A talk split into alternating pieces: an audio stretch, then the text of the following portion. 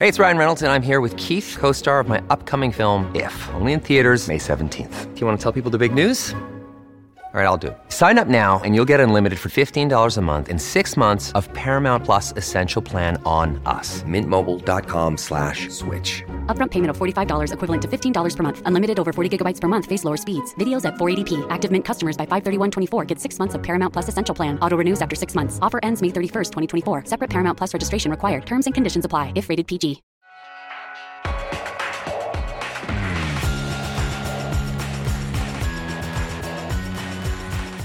Morning, everybody. Crappy Mondays, and welcome to the news agenda with me, Fleet Street Fox. And today I'm joined by the Mirror's political editor, John Stevens. Morning, John. Hey, morning, Susie. Now, this is the People's Paper Review, so get into the comments, ask us your questions. Those of you listening later on podcast will just have to enter recess for three weeks and hope we still have a government on the other side.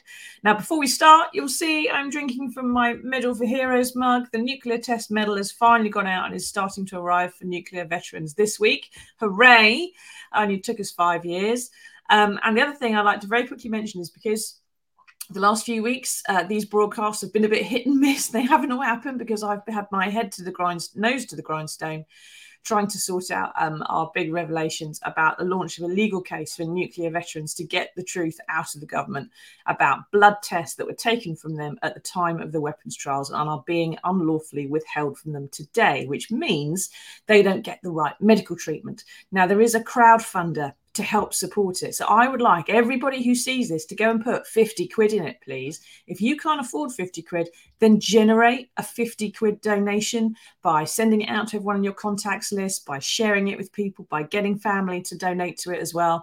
If you just Google nuclear veterans and bloody truth, you'll find the crowdfunder. Please share it as widely as you can help these guys get the justice they need.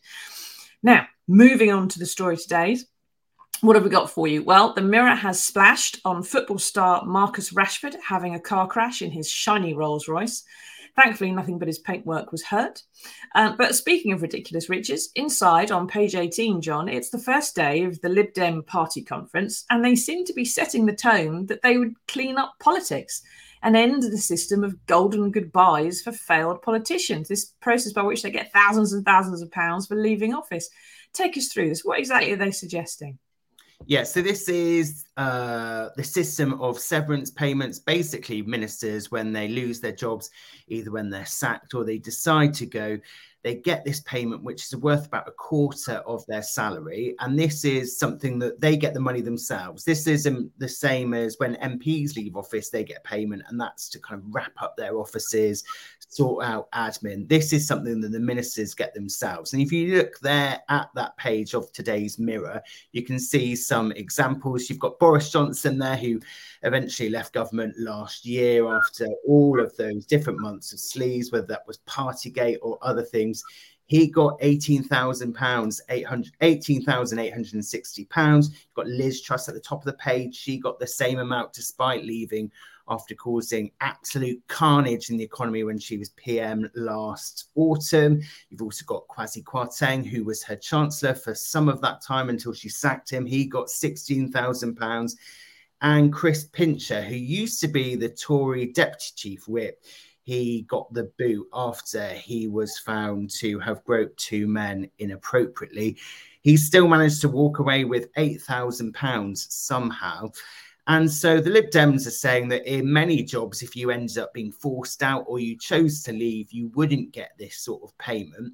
And so they're saying that we need to stop paying so much money to people. So, as a starting point, they've suggested that if people quit their jobs after less than a year as a minister, they shouldn't be able to get the money.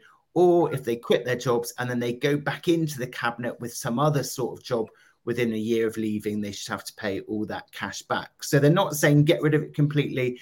They're saying that we should certainly restrict it so not quite so much money is going out because after last year and the chaos of Boris Johnson having loads of ministers leave and then come back in and then Liz Truss and Rishi Sunak, we end up paying more than half a million pounds in severance fees.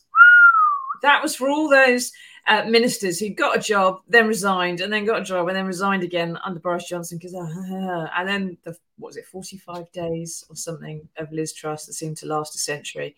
Um, just, yeah, just a just astonishing. They get eight thousand pounds for Chris Pincher because he groped somebody drunkenly at a party. If I groped someone drunkenly at a party, I'd have to pay them eight thousand pounds. I dare say some of his victims, yeah, Julia says it's insane, may well be deciding they want to sue Mr. Pincher to have some of that money back. If you've had a mortgage that's gone through the roof, maybe you want to sue Liz Truss. See if what's the justification for this, though, John? Why would I mean? I could understand why when an MP loses um, office and they get unelected, as it were, someone else gets elected in their place. They need to tie up their office. They've got staff. They all need to get a month's pay, kind of thing. It's not fair on, on them just to get dumped on the street because their boss was rubbish. But why? What is the justification for Liz Truss getting 19 grand for being, you know, living less long than a lettuce? Yeah, I mean, it's pretty difficult to justify. I guess if you were Liz Truss, you might say, well, she had been a minister for a long time. She was one of the great survivors until she took over as PM. And then it all went very wrong very quickly. But it is hard to justify. It seems to be one of those things that's been the case for quite a long time. And it seems quite unlikely that ministers will want to push through any changes to this themselves, because obviously, when they mm. leave their jobs, they quite like to pick up this money as well. Yeah, well, you know, it's it's like you know, Tokies aren't going to vote for Christmas, are they? And what do you think, everybody? Do you think this is the kind of thing that would make you vote Lib Dem if they said they're going to clean up a little bit, very slightly, not completely get rid of, it would appear, but just you know, slightly polish this particular um, parliamentary process? Do you, is that something that would actually win your vote? Rosbach says it. Oh, Lee says it's only if we can vote the right way. Well, exactly. You've got to vote for this to actually be a policy, isn't it? Now, those figures that John pointed out, they're, they're all a bit astonishing, and we we know it doesn't go to their staff; it goes in their pockets. Are MPs ever going to vote for this? Really, I know it's only really affecting ministers, so you, you might argue that you know there's there's more MPs than there are ministers, and that therefore it might get through. But if if this actually goes to a parliamentary vote, they're never going to back it, are they? No, and it's not going to be something that ever gets parliamentary time realistically. It's one of these ideas being put out by the Lib Dems. It's eye catching. It's an issue that people enjoy talking about. But the Lib Dems need to suggest things like this to get attention because it is their party conference, as you mentioned, in Bournemouth at the moment. And they struggle when there's a big debate going on between the Labour Party and the Tory Party, and people are thinking who should be the next Prime Minister. They're never really thinking about the, Lib Dem- the Liberal Democrats. And so they have to kind of put out these eye catching ideas to kind of get a debate going to get some sort of attention. Exactly. Yeah. Without a Nick Clegg, he's busy with Facebook. Um, they're struggling a bit, aren't they? Now, never mind MPs. Are we going to vote for this? Mike says, I think it's unlikely MPs in Parliament will ever vote to restrict their own potential future earnings. I think you're right, Mike. I think they would argue that if you're going to restrict these kind of earnings, you need to increase salaries. We all know how that would end. But are people going to vote for this? It does seem like a rather short term, not a particularly big idea about how to run Britain. It's just one particular short term thing. Like you say, John, it's to get a headline or something. Lib Dems aren't doing too well in the polls, are they? Is there a chance, a tiny chance, that this might be enacted as a as a policy in the event of a hung parliament? Are we going to get one of those? Yeah, so as you say, the Lib Dems aren't doing incredibly well. If you look at their national poll rating, it's kind of stayed around 11%, which isn't particularly amazing. But I think that where they might do well at the next election is in those seats where they are the main contender against the Tory party. And so when you hear Ed Davey, the leader of the Liberal Democrats, doing any interviews in the next few days, you'll hear him talking about the blue wall. And these are these seats around London, places like Kent, places like Surrey, places uh, around the southeast and towards the southwest, where the Tories have traditionally done very well. Where suddenly, even though their poll rating nationally not might not be huge, the Lib Dems are nipping at the heels of the Tories, and they are hoping to make gains in those sort of places, places like Guildford, uh, Chichester, some fairly quite well off places where people are fed up with the Tory party, but maybe don't want to switch to Labour. They might switch to Lib Dems instead. Exactly. Tunbridge Wells is sitting here waiting for you, Ed Davey. Although I notice you don't have a candidate yet in Maidstone in the Weald. Hurry it up, please. Uh, now, keep asking your questions, everybody. What do you think about these great policies to, you know, brighten up the political landscape? Is that going to mean anything for you? Because as we go on to the main story driving the day today, which is a continuing row, started last week, but it's still going on, uh, about the leaked plan to cut the Manchester leg of HS2. Now, if anyone's been under a rock for the past decade, this is the railway line that is supposed to be extra quick and level up the north by making it easier for everyone to get to the south. And if you look at the costs, it seems that each rail is made of solid platinum because it's about a billion pounds a mile or something stupid like that. John, it's been leaked that the Tories are going to cut part of it, this bit around Manchester. It's already not going to central London. So it'll end up that there's a there's a high-speed rail link between Birmingham and an outer London suburb. So quite a few people are saying this isn't really worth the price that we're all paying for it. Is it reasonable, do you think, to start cutting bits of it? Yeah, so the original idea, just to explain, was that you're going to get this new high speed rail line going between Euston in central London, and then you'd have one leg going all the way up to Birmingham and then Manchester, another leg going between uh, Birmingham and Leeds to kind of go up and then fork into 2 mm-hmm. Now, last year, was it maybe the year before last, the government said that they were no longer going to do that eastern leg to uh, Leeds and now they're looking at suggestions that they could um, no longer go to Euston in central London. It could stop at Old Oak Common, which probably not many people have heard of until this whole row started. That's because it's in the suburbs of West London, and they could go up to Birmingham and stop there rather than going all the way to Manchester. And so HS2 has become very costly. Back when it was announced by Gordon Brown, it was estimated it would cost about 33 billion pounds. Now it's estimated to be anywhere around 100 billion pounds, potentially could go even higher than that. And so the argument is, do we have the money to pay for this? However, we've already spent so much money so far. Other people are saying, well, what's the point of spending all this money to end up with basically a very quick shuttle service between Birmingham and the outskirts of London. And there were a lot of people raising questions about why on earth are they announcing this now ahead of Tory party conference, which will be taking place in Manchester next week. There's a lot of angry people in the north, people like Andy Burnham, the mayor of Greater Manchester. He's writing to Rishi Sunak, the PM, today and urging him to convene an urgent meeting. He says that the Prime Minister is disrespecting the people of the North by refusing to talk to them about what exactly he is planning to do with this line. And he says that this is another example of where the government has talked a good game on levelling up. It's talked about, remember at 2019 when Boris Johnson became Prime Minister, it was all about how there's these communities outside London which have been neglected for so long that suddenly they were going to get all this attention and life was going to be totally different. And actually, the reality is much hasn't changed. And there's been a lot of talk, not much action. And critics of the government will say this is a case in point. Exactly. This all seems to be a bit of a cock up one way or another. Um, now, where do the Tories actually sort of stand? Raz says this is a circus. Quite right too. What do you think, everybody? Are you in the north? Are you were you waiting to be levelled up? Um, Lee, hang on, his comment's gone. Jacob says he's killed the north, which he it could be, could be anybody from Henry II down, frankly. Um, but you know what where do you stand on this? Do you think this is money that's worth spending? Do you think in the 21st century that actually you know having a faster quicker train is is going to make any difference to your ability to work? Why does there need to be a high speed link between london and the north? Surely the important thing is to have actual proper transport links across the north would help east to west lee says i think i'll vote reform uh, this is about the lib dems i think i think i'll vote for reform in the hope they can form the next coalition with one of the smaller parties along with most of the electorate if they know what's good for them. You're going to vote for Reform UK. They are never going to have a, a coalition with the Lib Dems. I think they are the on the opposite side of everything to the Lib Dems, Lee. But uh, you know, best of luck with your your optimism for a Monday. It's a bit early, but you know, we'll see how you feel at the end of the day. Um, now, how do you feel, everybody, about HS2 being cut? Is this a big waste of money? Is it a big white elephant? does it make no difference at all to be 20 minutes quicker to London? It seems the way they're actually organising it now to end in Old Oak Common, which is what the end of the Piccadilly line, I think, they're actually going to take longer. It takes longer to get to London to Birmingham than it than it does now.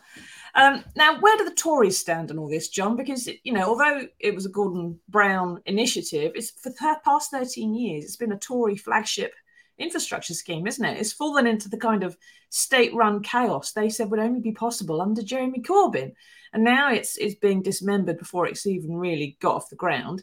It's causing massive party eruptions. The threats of ministerial walkouts today. Is this I suppose the question is: Is this just Britain? Are we just crap at doing this kind of stuff, or is this symptomatic of the Tory party and their malaise at the moment, their inability to check their own homework?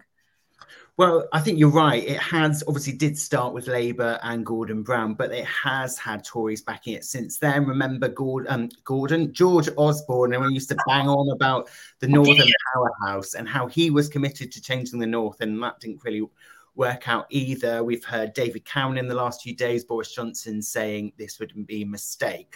But I think, yeah, there is something incredibly depressing about this that the costs have gone up and it just seems like we are incapable uh, as a country of building big infrastructure projects gordon brown was on the radio this morning just saying well hang on a minute all these other countries in europe seem to be able and capable of building high speed rail lines why is it that we just can't do it in the UK? It just seems ridiculous that whether you think the high speed line should be going between Liverpool and Leeds or London and Manchester and Leeds, whichever way around you think it should be done, you would think there would be a way that the government be able to make it happen. We are a developed country, we are one of the wealthiest uh, countries in the world, but it just seems that there is something going wrong here that we just haven't been able to do it.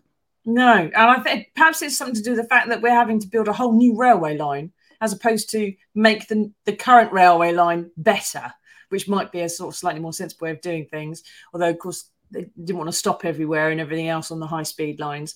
Um, but it's also because there's been so many governments that have wanted to, you know, keep house prices high and keep land prices high and everything else and subsidize farmers so they didn't want to sell off their fields. And actually, you need to buy fields and buy houses for HS2. So, of course, the costs have gone up and up because of government policies. It's all a bit, nothing is quite tying together and it's all a bit mad. And what do you think, everybody? Is this is this Britain? Are we just rubbish at railway lines, even though we invented it? Probably because we invented it. We haven't got our heads around the fact that it's not narrow gauge railways anymore. Um, or do you think this is something that you know anyone could fix? Anyone else? Is this is just something that every government would kind of fail at and struggle with? Let us know. Now it's apparently so unpopular within the Tory party, this idea. They might actually move the announcement, the decision to the autumn budget. And they might say it's only been delayed by seven years and try to blame Vladimir Putin for it. But Andy Burnham, King of the North, is spitting tax of pure acid on the airwaves this morning, says it's going to turn the north south divide into a north south chasm. Uh, and the Liverpool Mayor, Steve Rotheram, says that Northern Powerhouse Rail, which is the scheme to join up cities in the north actually needs HS2 for a section of it. And so if you don't have HS2, you just have two bits of northern powerhouse either side of Manchester and you've got to walk take the tram between the two or something. I mean, this is all just ridiculous, John. Have they thought it through? Cancelling it is going to cause just as many headaches as pushing through with it, isn't it? Well, I think this is why you might see a slightly slight delay in the decision. There was briefing in the Sunday papers yesterday that we might get the decision this week. I mean, as I said earlier, that seems strange timing when you've got the government, all the Tory bigwigs going up to Manchester next weekend for their Tory conference. So, yeah, I think there are other options. As you say, you could put the delay, uh, you could announce it much later. You could do it at the same time as the autumn statement in November. And you could say we're not fully uh, cancelling these parts from uh, Birmingham to Crewe and Crewe to Manchester. As you say, you could just say you're delaying them instead. You won't be able to do them as quickly as you did poss- as you did before. But I think the scale of the backlash over the last few days from all sides, not just on the Labour side with people like Andy Burnham saying that the government's betrayed the North, but from these big Tory figures, people like David Cameron, Boris Johnson, and George Osborne. I think that backlash may have made the government think again and think more carefully about what exactly they're going to do. Yeah, they're going to be a bit stuffed, aren't they? But then, you know, uh, if they go, if they're having to go to Manchester for their conference, I wonder if uh, we should be getting the train or flying by helicopter, which I would expect. John says too many Tory hands in one another's pockets. I don't know what they're doing in there, John. Um, but then, of course, we've got this. It's all just ridiculous. But then, of course, so's the spending on this. There's a lot of money going into it, and the Tories do say they want to save cash. Uh, Jeanette says it's going not where the lines are needed, but it's it's being built where it's not wanted. Um, now Rishi doesn't. Uh, sorry, Rishi doesn't particularly take the train, so why should he care? You know, necessarily. But what other are there any other big ticket items that they can axe and slash instead to sort of find the money to keep going with HS2? Well, I think that at the moment it's very hard to make big cuts when the public sector has already seen massive cuts and there's not much willingness in the government to slash the NHS any further. We know that schools are struggling. We know that the government stopped the school building for, uh, school building programs, and then we've ended up with rack with those dodgy mm-hmm. concrete and roofs possibly falling on on children's heads. So there isn't loads of places that government are able to cut, but obviously they are keen to find wet cuts where they can because they would desperately love to cut taxes. Um, particularly taxes for their rich pals. We've had the idea, as well as the possible scrapping of parts of HS2 weekend this weekend. We've heard the idea being raised that the government could decide to slash inheritance tax uh, even though that's only paid by less than 4% of households. And we know who would be a massive beneficiary of this if inheritance did get scrapped. It would be Rishi Sunak, who could potentially save as much as 300 million pounds, according to How much? 300 million pounds. But that's what happens when you've got an awful lot of money. Good lord, there's no way he's going to be able to get that one through. And if you actually added up everyone else in the in the cabinet, because I mean, Jeremy Hunt's a millionaire, Grant Shapps is a millionaire, and start ticking, that makes me cross. Only four percent of people, three point seven percent of people pay inheritance tax. It doesn't mean anything to anybody. Most of us, you've got to have more than a million pounds inherited, i.e., not have any social care uh, if you if you want to have to pay inheritance tax, it's just not going to be the kind of thing that matters to a lot of people. But for 300 million, for a third of a billion, I think I might try and change the law as well if I had that kind of cash. Now, I wouldn't expect not to get noticed for it though. Now, Daniela says, did they spend their budget on the Nightingale hospitals? Look how that all turned out. That's a very good point, Daniela. There was an awful lot of money went into those hospitals, wasn't there, John, during COVID? Uh, these sort of clinics that were being set up with lots of equipment and so on uh, around the place to take a lot of COVID patients. And of course, they barely ever got used. Did um did that money go back in the pot, or did it disappear? There was a story around a couple of weeks ago. I'm trying to remember where it was, whether it was our paper or another paper, about how a lot of the expensive beds that had been bought up for the Nightingales, obviously, were bought up quickly because the government was desperately needing capacity or thought they were going to need this surge capacity.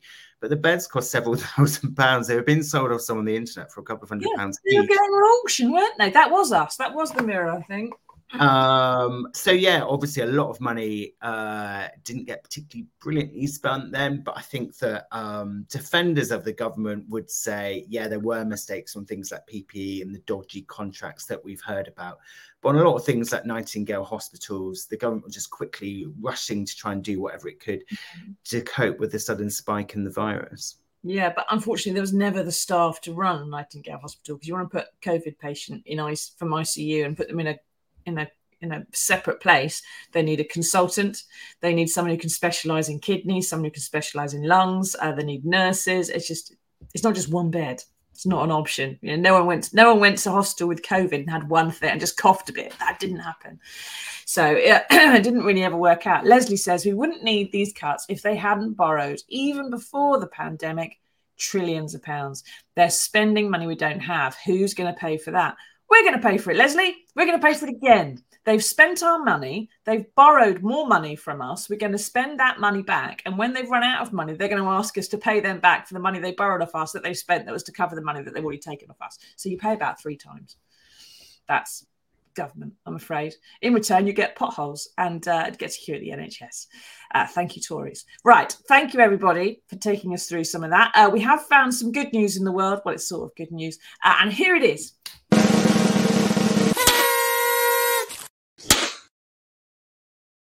There's not an awful lot of news around this morning. So this is sort of good news for some, bad news for others. Uh, but long-term Tory donor John Caudwell, who founded the Phones for You empire, says he's not going to donate cash to the Tories again because of Rishi Sunak's U-turn on net zero policies. He says he's beyond horrified at the lack of environmental action. He's going to give his millions to Labour instead. Now, John, uh, it's got to be said, Keir will be delighted. Uh, it's a pleasure to see someone who can afford to take helicopters, perhaps decide that there's a better way to carry on. But um, is this going to be indicative, you think? I mean, it, it's taken John Caudwell 13 years of the Tories cocking things up really to realize he shouldn't be giving them money anymore. Is this kind of thing going to sort of filter out to other Tory donors? And when that money stops coming in, is it going to make any difference whatsoever to Rishi Sunak?